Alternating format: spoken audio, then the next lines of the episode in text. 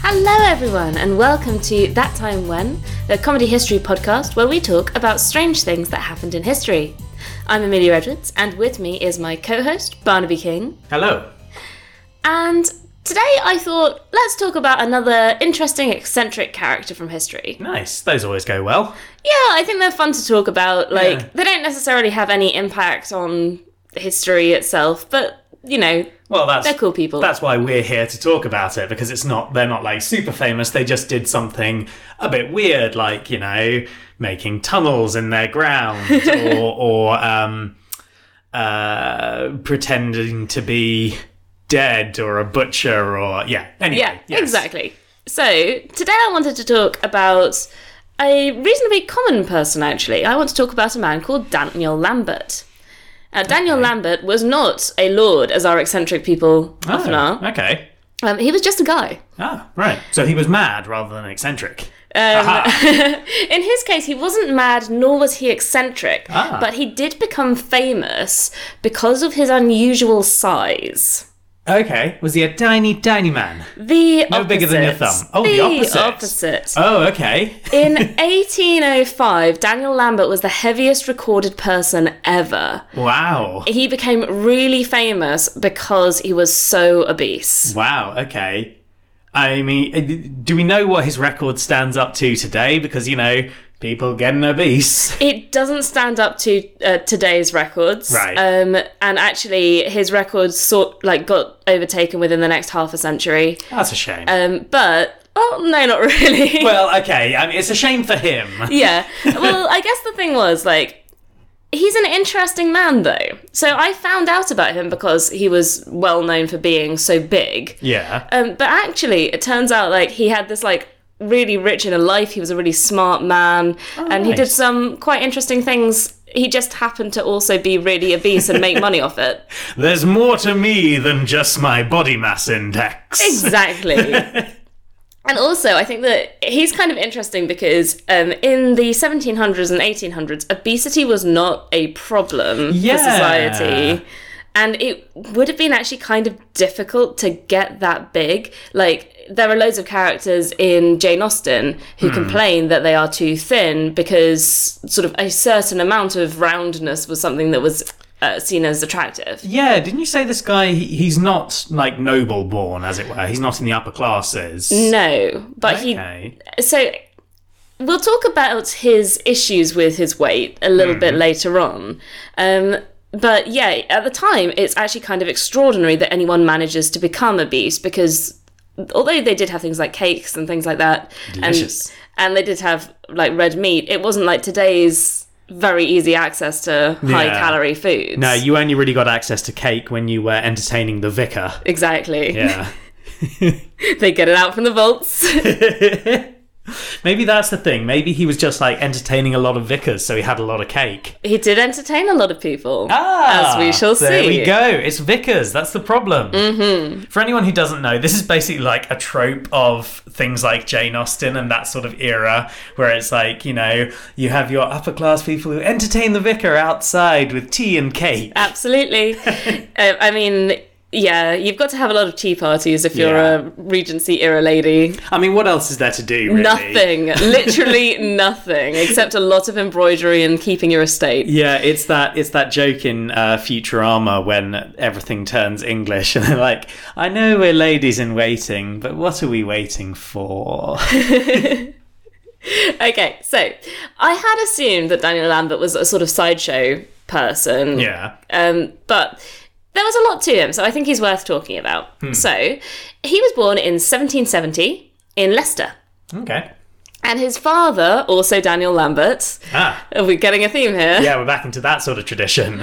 Um, his father, Daniel Lambert, had been the huntsman for the Earl of Stamford, Hmm. Okay, but later he became Leicester's Bridewell jailkeeper. right. Okay. So a Bridewell is kind of a bit interesting. It's like almost getting towards workhouses at this point. right. Um, but not quite. So usually, if there was somebody who was like an itinerant beggar, Hmm. or um, like often women got taken there if they were seen to be like acting as sex workers or things like that. Um, and sometimes they'd be held there until their trial. Sometimes they were trying to sort of rehabilitate them as Right. well. Okay, so it's kind of a little bit of a place to just put them while they worked out what to do with them. Yeah. Rather than just like put them there and let them rot. as yeah, it were. it's it's not really a prison. Yeah. um, like they're expected to do stuff, okay. um, and they're expected to sort of get better from their moral failings.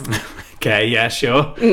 Um, and Lambert actually follows in his father's footsteps. So, um, to start off with, as his father was a huntsman and his uncle was a gameskeeper, he was really into all of his animal based sports. Okay. So, he was particularly fond of fishing, shooting, horse racing, and otter hunting. Otter hunting. Otter hunting. oh no. Because apparently in those days there were enough otter that you could do that. Oh no, there, there was a really sad story actually uh, in, in local news here, Norwich based, that apparently people have been setting up illegal crayfish traps in the river, and one of them Oh, got an no. otter that was like well known in the area Oh, apparently. no. So I'll just say this now I am not down for otter hunting.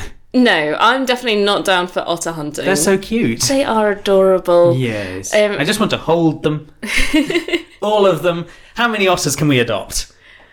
like the five that live in Norfolk, I guess. Mm. Nice, nice. They'll be friends with Lombardi, our rabbit. They'll try and eat him. Uh, they won't eat him. He'll probably try and eat them. That's true. So Lambert was a considered an expert in breeding hunting dogs as well. From his late teens, people used to go and ask his advice on how to breed hunting dogs well. So something we can gather from this, he was a really active guy. Yeah. He also taught people how to swim. oh wow. Um, he was like the local swimming instructor almost. Um, he really liked. He was an outdoorsman. oh, okay. Yeah, this is not the sort of person you expect is going to go down in history as like one of the fattest men. Nope, nope. he was like he was super active. He really liked being outside. Mm. At the age of eighteen, though, he went to work with his father at the jail, Mm. um, and apparently he was just a brilliant jail keeper. So although he did have to like dispense, um, Yeah. you know, punishments and stuff like that, he really res- he was really respected by the inmates, and he helped them as much as he could whenever they went to trial, like helped them out and tried to get them free. okay. I was initially going to say when it was just like he was respected by the inmates, I was kind of like. Who's saying this? Are the inmates saying this, or is it being said of the inmates that, you know, they love his jailer? there, there's not a problem with him whatsoever. He doesn't, like, set them loose and sends dogs after them. no, he's not a cruel person. He's like really helpful to Yeah. them. Um, which is kind of what you'd want from a bridewell jailkeeper, let's be honest. Yeah, you don't, you don't want a sadist in charge of people who are just, like, down on their luck. Yeah, like these are vulnerable people, and apparently he's doing the best he can, which, you Yeah. know, it- Eh, like, fair he's enough. alright. Yeah, he's okay. yeah. Yeah. He's going a bit above and beyond. However, the problem with him working in the jail is that this is when he starts to gain weight. Ah, is it a sedentary job? It's a sedentary job. Ah. Um, by the time he was 23, Hmm. he weighed 32 stone. Jesus! I know. 32 stone. Yeah. That's more than double me. Yeah. Jesus, okay. Now, he claims that he ate as much as an ordinary person. Really? Yes. Okay. I- I- are we suspecting like a glandular problem? The thing is that a lot of doctors examined him and a lot of people have talked about him afterwards, you know, Yeah. as a sort of curiosity of medicine. And he's exhibited no other symptoms of having any kind of Really? glandular sys- issue. Like, the doctors said there was nothing wrong with him. And, like, they did loads and loads of, like, Mm. examinations of him later on when he became famous. People think he was basically not calorie counting properly. Like, like he says he was eating a normal amount, but Yeah. if apparently if He you're was- a jailkeeper, then you're actually in a reasonably high standing in society. Yeah. So he had access to like rich foods, and people would have eaten rich foods at the time. So Yeah. maybe he's just one of those people who like. You know when teenagers are really active and they Yeah. they can eat loads and loads and loads and loads and loads and then he stops having this massively active lifestyle Yeah. and it just piles on. So maybe he was like, ah, I'm eating, you know, a perfectly normal diet. And then people point out, you're eating a perfectly normal diet for a Kodiak bear. yeah. So yeah, we think he was probably just eating too much, but he wasn't aware that he was. I mean, fair enough. I don't know when the concept of calories was still like discovered or theorized. Yeah. Um, but I can imagine that, yeah, if you have access to a lot of food and you don't really like know about nutrition Hmm. and you've led an active lifestyle, as you say, so you're probably used to eating quite a lot and Yeah. then suddenly you're not. Yeah. Right, I can totally see how he could be. Oh, I, I've always eaten this amount. Why am I gaining weight? And it's because you're sitting on a chair. Yeah. I, I think that's what's happening with him, Yeah. to be honest. Um, uh, like, he's he's an interesting person, though. He does still keep up all of his outdoor activities. It's just that now he's not doing them as 24 7, much. I Yeah. guess. Okay, fair enough. Um, Oh, poor man. yeah, and he was worried about his health. Aw. Um, so he took up weightlifting. Oh, damn. Um, and eventually he was able to lift 560 pounds. Jesus. And carry it. Wow. Okay. I mean, that's not going to help him lose weight. If anything, that's going to make him increase his weight. Well, yes. I mean, I, po- probably part of this is muscle. Yeah. Let's be honest. And he also kept up with his swimming. Um, apparently, at this point, he could float with two men on his back. Gee- okay. You know what I'm picturing right now? Yeah. I'm picturing the, uh, this is a reference that maybe some of our audience will get, but it's the Terry Pratchett book Monstrous Regiment. There's a character in it called Sergeant Jackram Mm-hmm. who is described as this like enormously fat man. Yeah. But he's also just like incredibly active and strong. Uh, It would actually make a lot of sense if Sergeant Jackman was slightly based off this guy. Okay. Um, because he was at some points used as a reference for John Bull and like. At like the Cool. John Bull in the 1800s was kind of like a representation of Britain.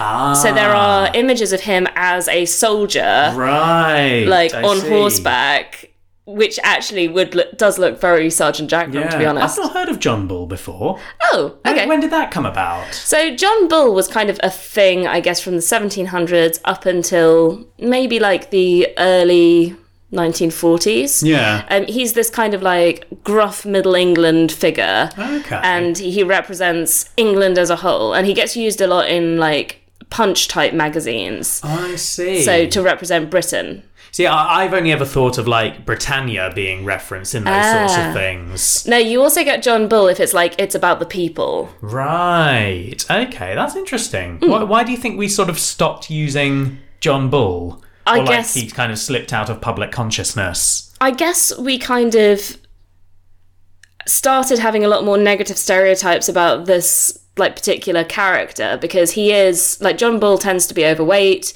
Um, he's quite ruddy faced. He's sort of Hmm. Right. meant to be like.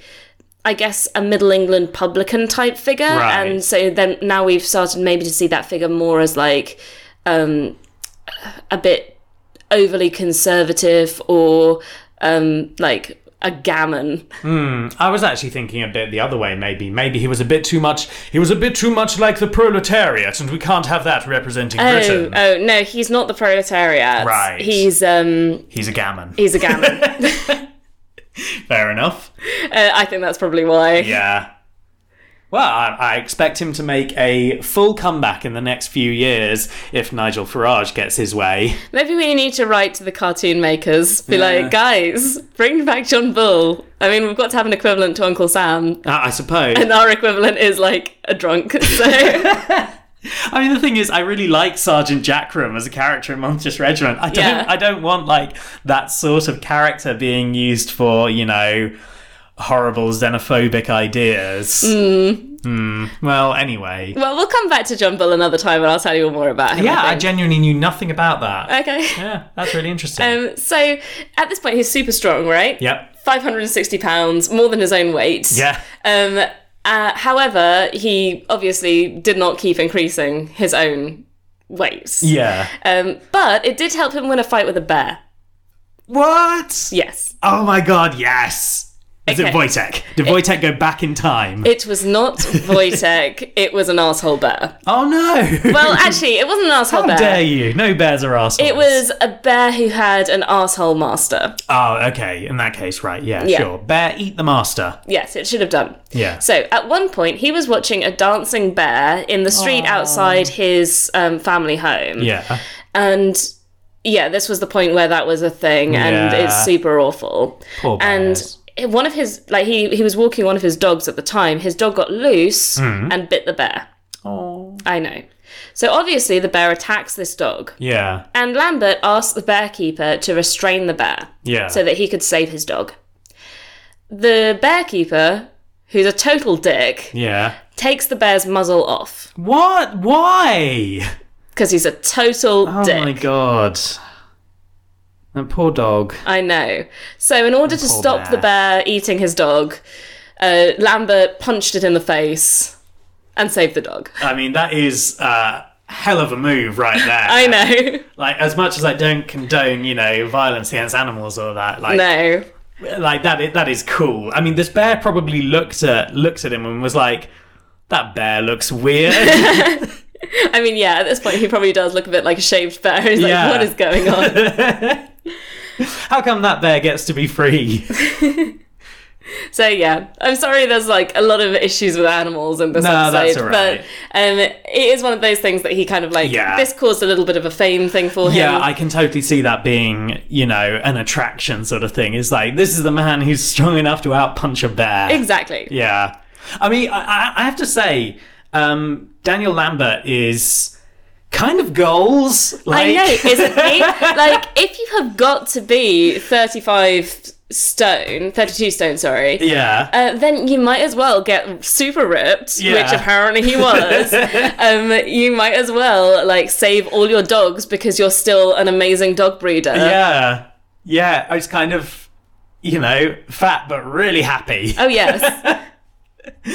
Oh, dear. Not to say you can't be fat and happy. I realise how that No, sounded this is just like then, but. you Daniel know. Lambert is very much a health at every size person Yes. in like the best possible way, except he probably should have done more calorie counting. I mean, probably, but he seems to have made a good thing out of it. Yeah. so by the time he was 31 Yeah. in 1801, I like him because he start he got born on a 70, so it me- means it's really Ah, easy for nice, me to work yeah, out his age. Yeah. By the time he was 31, he weighed about 40 stone. Whoa! About 30 of it is just muscle. He's just Yeah. like the Incredible Hulk. But he had to give up hunting. Hulk breed dogs. Oh no, he gave up hunting. He had to give up hunting because he and his horse could not keep up. Oh no. That oh, poor Oh my god, I hadn't even thought of that. Oh no. They would have to breed like some sort of super horse. Yeah. Or like get four of them and just sort of glue them together. So, yeah, he had to give up like hunting on horseback, which was like the way one does it. So he just took to hunting on foot. Yeah, well, he still did. He still did some things. He still kept up as a dog breeder, and I believe he still did his fishing and things like that. Mm. Yeah. and his swimming. He kept up swimming. Um, He- okay, you know what he's starting to sound like? He's starting to sound like a Newfoundland Mastiff. oh my gosh! One yes. of those enormous dogs that love swimming and are also very j- dribbly. like, he could breed them and just sort of like pick them up in one hand. Oh. I mean, he could. Yeah. He really could pick up a Newfoundland Mastiff. so, um, yeah, he had to give up hunting, which is quite sad for him because Yeah. it was something he loved doing.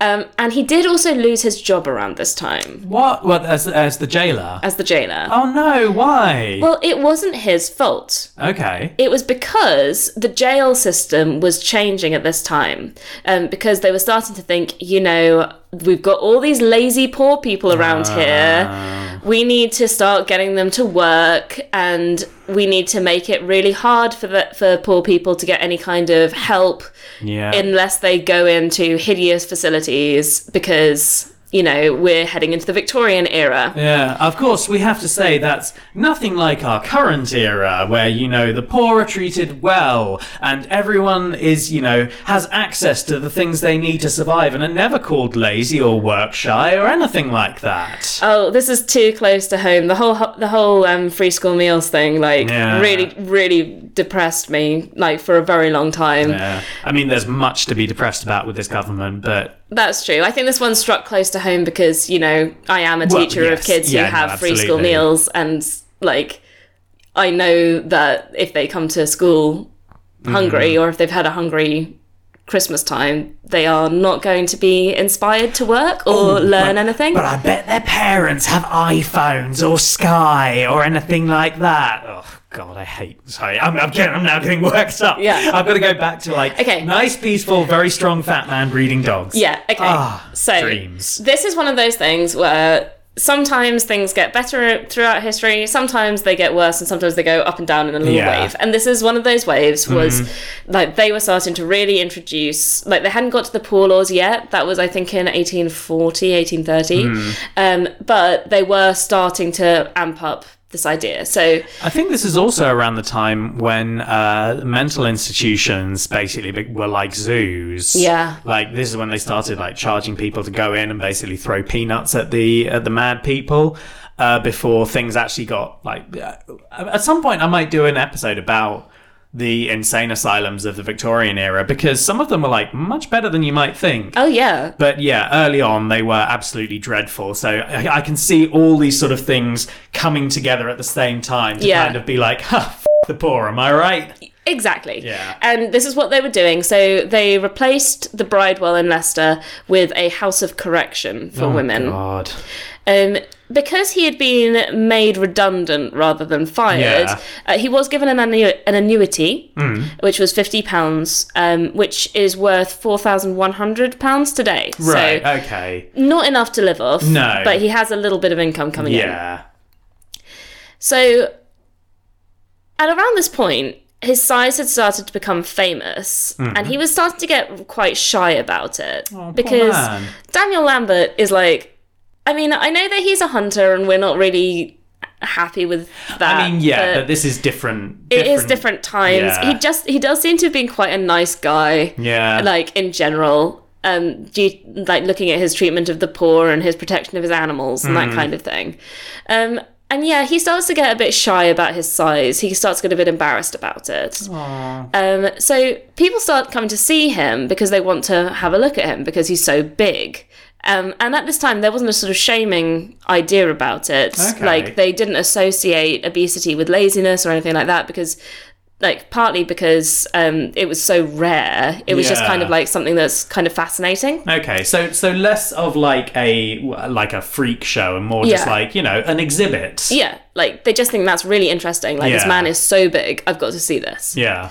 um, so the people who came to see him pretended that they weren't just coming to see him for his size they pretended that they were coming to see him for animal breeding advice Ah, okay, clever. so apparently at some point somebody came to him for advice on cock breeding I bet that was a long and hard discussion. um, he told his servant to tell this man that he was a shy cock Oh. okay, wow. Yeah, okay, so we start to find out also, as well as being shy, Lambert has got some like really good comebacks. And we're Yeah. gonna talk about these later on. Yeah, he seems like a witty person. he is. Um, and the thing is, okay, so despite his shyness, he really, really needed to earn money because Yeah. four thousand one hundred Yeah. equivalent is not enough. No. Um, so he didn't see any alternative to put himself on display. Hmm. Um, on the 4th of April, 1806, he boarded a specially built carriage Nice. he's at that Yeah, point yeah, now. And he travelled from Leicester to his new home in Piccadilly, which was in London. Like Okay. it was like the right western edge of London Yeah. at that point. For five hours each day, he would welcome visitors into his home and charge them each a shilling.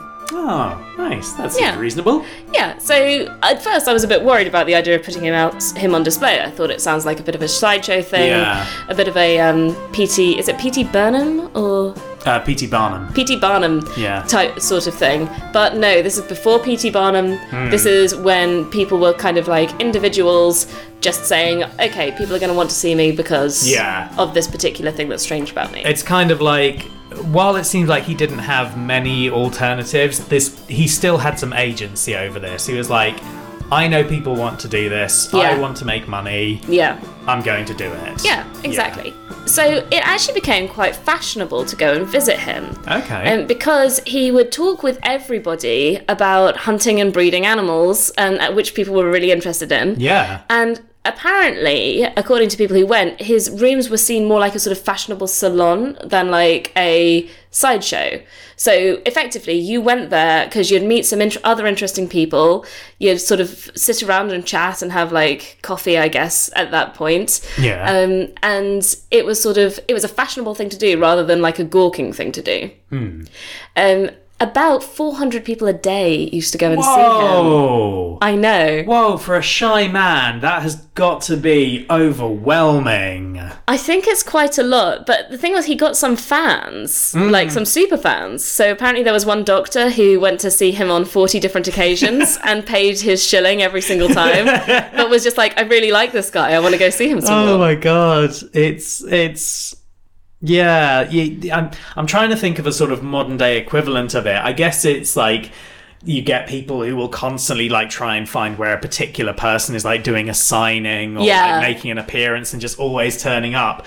Except this way, you know exactly where he's going to be all the time, Yeah. and you can just go along and pay a shilling and have a chat. And it seems like you know, he seems like a good person to talk to. Yeah, uh, he's just, he's become kind of a personality Yeah. rather than like being seen as a freak. He's Yeah. he's someone that's just a bit of a celebrity. Come for the enormous fatness, stay for the witty repartee. Mm. And also, he insisted on maintaining an atmosphere of civility in Nice. his in his rooms. All men entering his rooms were obliged to remove their hats. Nice, excellent. So apparently, a visitor refused to remove his hat, even if the king were present. Um, but Lambert replied. Then by God, sir, you must instantly quit this room, as I do not consider it a mark of respect due to myself, but to the ladies and gentlemen who honour me with their company. Oh yes, I love him so much at this yes, point. queen. Yes, Daniel Lambert. The, all that it would have been taken to make that like even better would be if he like boxed his ears or something. And you really don't want him to box your ears because this is a man who can knock out a bear. Yeah, yeah, um, yeah. He is he is quite the physical specimen. He is. So it's lucky he was just very polite to everybody, Yeah. even though he used by God, which at the time was censored. really? yeah, you Oh, amazing. You can't blaspheme. Yeah. So when it was reported, it's just by G and then like dashes. Yeah. Um, so yeah, he became really popular though. So people used to travel a really long way to see him. Apparently, Mm. at one point, fourteen people travelled to see him from Guernsey, which must have been a Whoa. hell of a trip back then. Yeah. Um, and they would spend hours speaking with him once they'd paid their shilling about and about animal breeding. I mean, i- if you've travelled from Guernsey to do this, you might as well get your money's worth. yeah. Um, also, they made a waxwork of him. Life Really? size. Oh, brilliant. It was displayed in London. It became really popular. Does and it still exist? it doesn't because Ah, it it existed for quite a while. Yeah. Um, and it travelled around, I think, the world more or less. Like it travelled Okay. around a lot, um, and sometimes was shown with his actual clothes on it as Yeah. well. Um, but at s- one point, it was in a warehouse that caught on fire and it melted. Oh, No. Are, are there any like existing photographs of it? Uh, no, oh, I'm afraid this is not. this is early. I think it's early. earlier. Yeah. Damn it. I know. Because it would be great if someone could have made a replica of it. Mm-hmm. And he also was popular with cartoonists, as I've said. Yeah, that makes sense. And at one point, he met George III, and the Yeah. Mm-hmm. upper classes like saw him as fascinating as well. I'm going to see if I can find you a picture of him being John Bull. cool. Okay, so here's a picture of him being John Bull. Oh wow. I believe he may be attacking the French. quite po- a very small Frenchman. Yeah, because you know the French are always depicted as small, and he is he is massive sodding huge. and on a massive great horse. Yeah.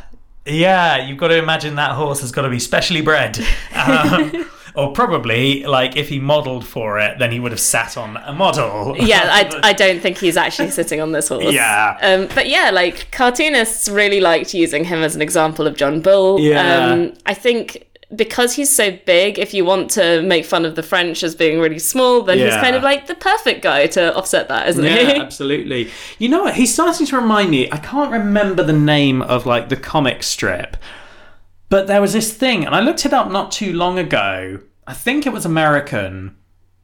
I, I'm not entirely certain. But anyway, it's like the cartoon strip depicts the life of this very large man Mm-hmm. who goes around essentially beating up people who are rude. Oh yeah, I remember you telling me about this. Yeah, I can't. ah, I can't remember the name of it. If if any listener can remember, then uh, at us on Twitter uh, at that time when four. Good plug. Thank you. Uh, but I do actually want to remember that because I can't remember what it was called. I remember looking through them and they're quite funny. Uh, anyway, yes. Yeah. So he also had quite a famous visitor as well, like um, not as famous as George III, but Mm. in a different way. This was a famed meeting Okay. because after he had spent some months in London, he was visited by Josef Borovladsky, who was a three foot three inch dwarf. ah, okay. so we And- get the great size comparison. We get the great size comparison. Uh, Borovladsky by this time was in his seventies. oh wow. And he was con- he's generally considered to be the last of Europe's court dwarfs. Ah, okay. So, um, when like back in medieval times and during the Tudor era, it used to be quite fashionable to have a dwarf, um, Yeah. usually performing a role of a jester or a fool. yeah. Um, and he was the dwarf for Empress Maria Theresa in 1754, Hmm. and um, also lived with a deposed Polish king, um, Stanislav, whose name, last name, I'm sorry, I can't say Yeah, it. fair there's, enough. there's a lot of Z's in it. So thinking about like this meeting, was Daniel Lambert a particularly tall man? he was five foot eleven, so he Okay, wasn't so super he- tall. No, like average height, maybe a bit tall for the era. Yeah, I think slightly above average height for the era. Yeah. Um, so Borovladsky um, was is kind of an interesting guy though because he had retired to Durham. Don't ask you me do. why. Yeah. Um, and he had become a prominent figure that people paid to go and see and talk to. Hmm. And he also had an amazing memory because at one point, when when Lambert had been a teenager before he started as a jailer, Yeah. um, he had uh, worked in a uh, mold casting in a die casting works Mm-hmm. in Birmingham, um, and at that point he'd gone to go and see Borovlaski, Ah. and he remembered it. ah. And Borovlaski said, "I have seen this face twenty years before at Birmingham, but certainly it be another body." That's good. um, and he'd been told that this was a, ho- a hoax that Yeah. Lambert wasn't really this big, oh right. Okay. which is an interesting Yeah. look on it that I'd not Yeah. really thought about. I have just a quick question. Yeah? Uh, what was it, Bravlowski? Yeah. Uh, so you said he went to he was in Durham. Yes. Do we know how good his eyesight was?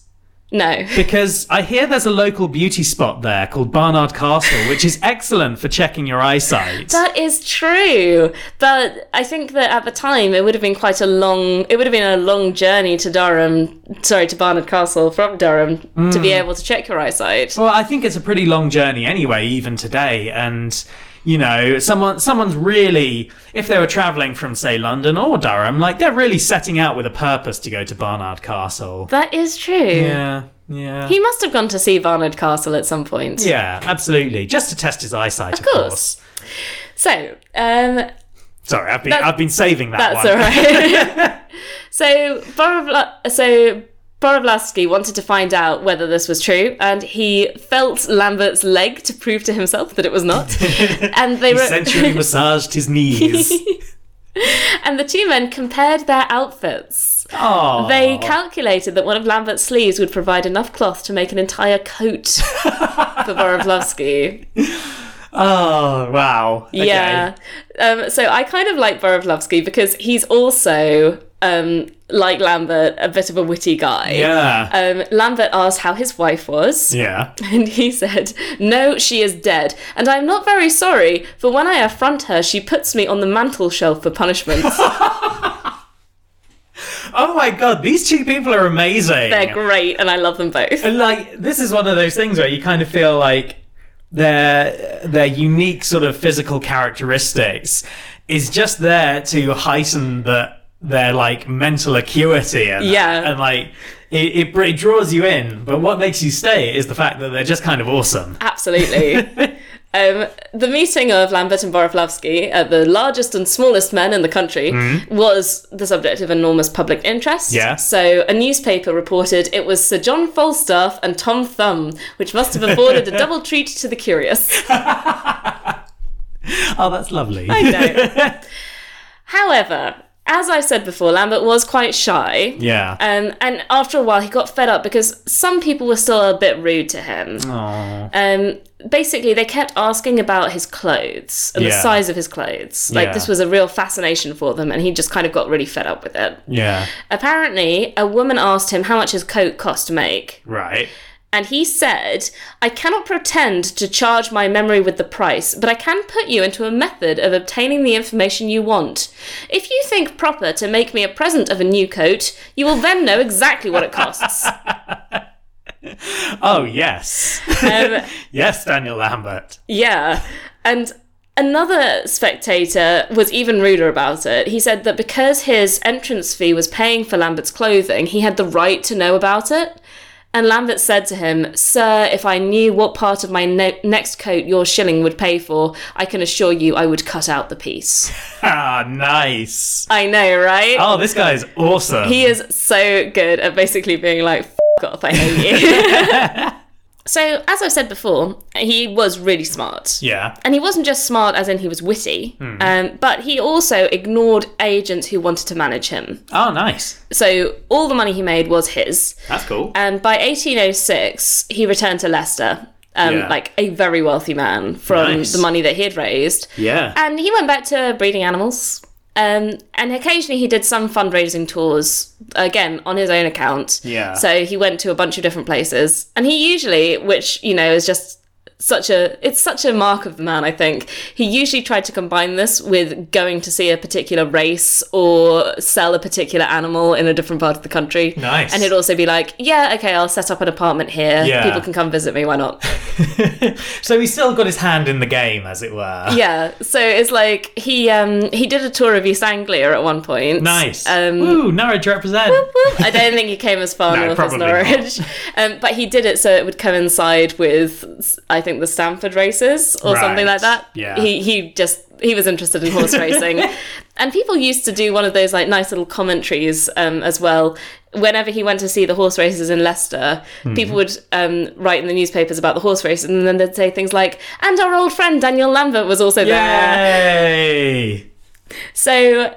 Eventually, he died. He died quite young. I'm not Um, surprised by that, to be fair. yeah, I think his weight caused him Yeah. a lot of difficulties. So he died when he was 39 years old. Yeah, that makes sense. Um, while he was on a tour, yeah. and sadly, there was no question of his body being returned to Leicester. Mm. Um, so they made a special coffin for him, Mm-hmm. which was six foot four inches long, four feet four inches wide, and two feet four inches deep to Jesus. accommodate him. That's a hell of a coffin. And they built it on wheels.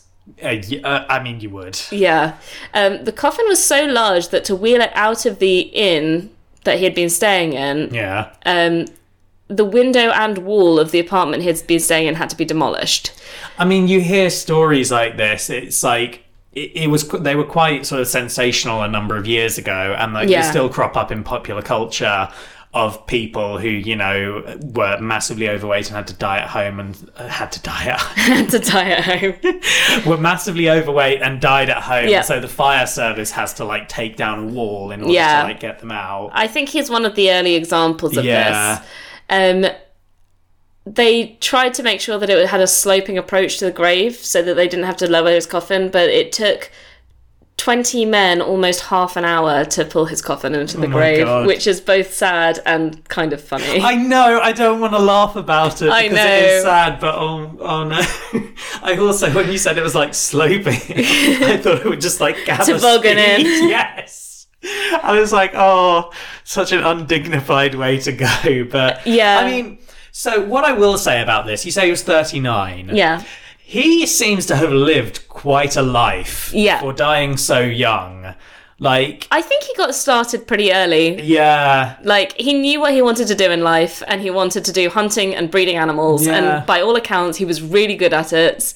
At one point, he was offered like the equivalent of eight thousand pounds for one of his hunting dogs, Damn. and he was like, "No, I'm keeping this one."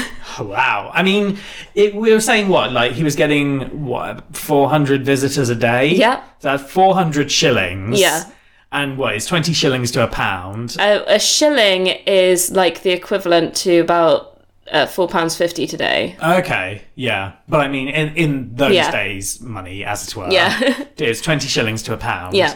So that is what that's twenty pounds a day, Yeah, which that's an extreme amount of money. is a pretty good amount of money for the time. Yep, and he made like- sure he was keeping all of it because he was a smart guy. Yeah, i- if we go back once again to Pride and Prejudice. Mm-hmm. Mr. Darcy is fantastically wealthy, earning ten thousand a year. Yes, so twenty yeah. a day is not bad. It's not bad at all. Like, well done, well done. Like, round of applause for Daniel Lambert because, man, yeah, way to capitalize on your extreme ways. I mean, he really did, and I think that um, his gravestone is possibly a mark of him as a person, which I think is Okay. really nice because obviously his friends in Leicester um, couldn't be there at the yeah. burial, but they clubbed together to make him a tombstone, yeah. which says. In remembrance of that prodigy in nature, Daniel Lambert, a native of Leicester, who was possessed of an exalted and convivial mind, and in personal greatness had no competitor. He measured three feet one inch round the leg, nine feet four inches round the body, and weighed fifty two stone eleven pounds. He departed this life on the twenty first of June, 1809, aged 39 years. As a testimony of respect, this stone is erected by his friends in Leicester. Oh, that's like braggadocious. I know. And amazing and lovely all in one. Yes. Nine feet round. Nine feet round, yeah. Jesus. Nine feet four inches. That is insane. Mm Mm-hmm. hmm. Oof. I mean, I've been Wow. struggling with my weight recently, and I've got to say, this makes me feel a lot better. um, but yeah, I like the fact that they start off by talking about his mind and the Yes. fact that he had a an exalted and convivial mind, yeah. which seems to be true. Like, Yeah, no, absolutely. it just seems like he was a really smart man Yeah. who was pretty cool, Yeah. pretty nice, Yeah. made a lot of friends. Yeah. Um, so much so that they'd pay a shilling to see him every time. Like, yeah. Yeah. Daniel Lambert.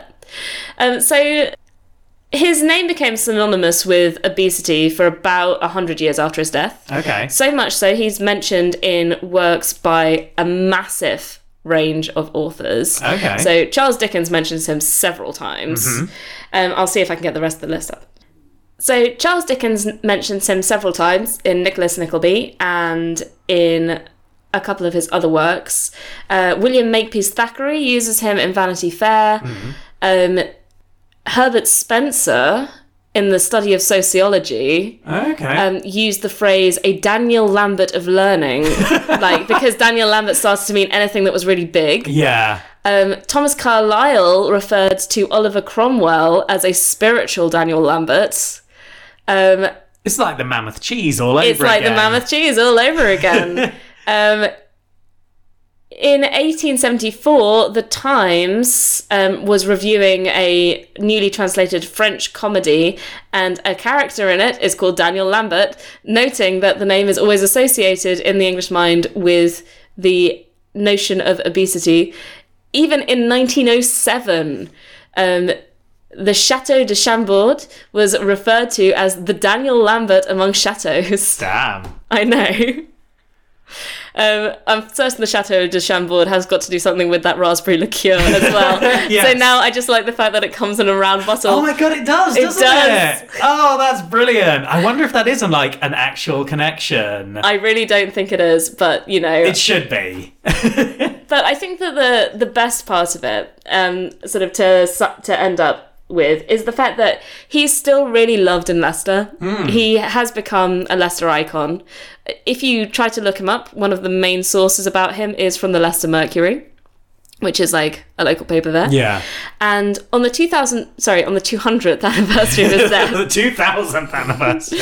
on the 200th anniversary of his death in 2009, Leicester had a Dan- Daniel Lambert Day, and over 800 people attended an event at his honour in the Newark Houses Museum, which is where they've Aw. still got a permanent display about Daniel Lambert. That's so cool. I want to see it when like lockdown and you know. yeah, we've got a reason to have a go, like to go to Leicester, which, to be Yeah. honest, is somewhere I've sort of wanted to go for a while. I mean, there are a number of places I kind of want to do at some point a bit of a tour around England and uh, see lots of different things. I mean, you you you recently, as we discussed uh, a couple of weeks ago, went to Totnes to see I did. to see the Brutus Stone. the Brutus Stone, the most incredible stone. You've got to see it, oh my guys. god, it's so fascinating. It's very hard to find.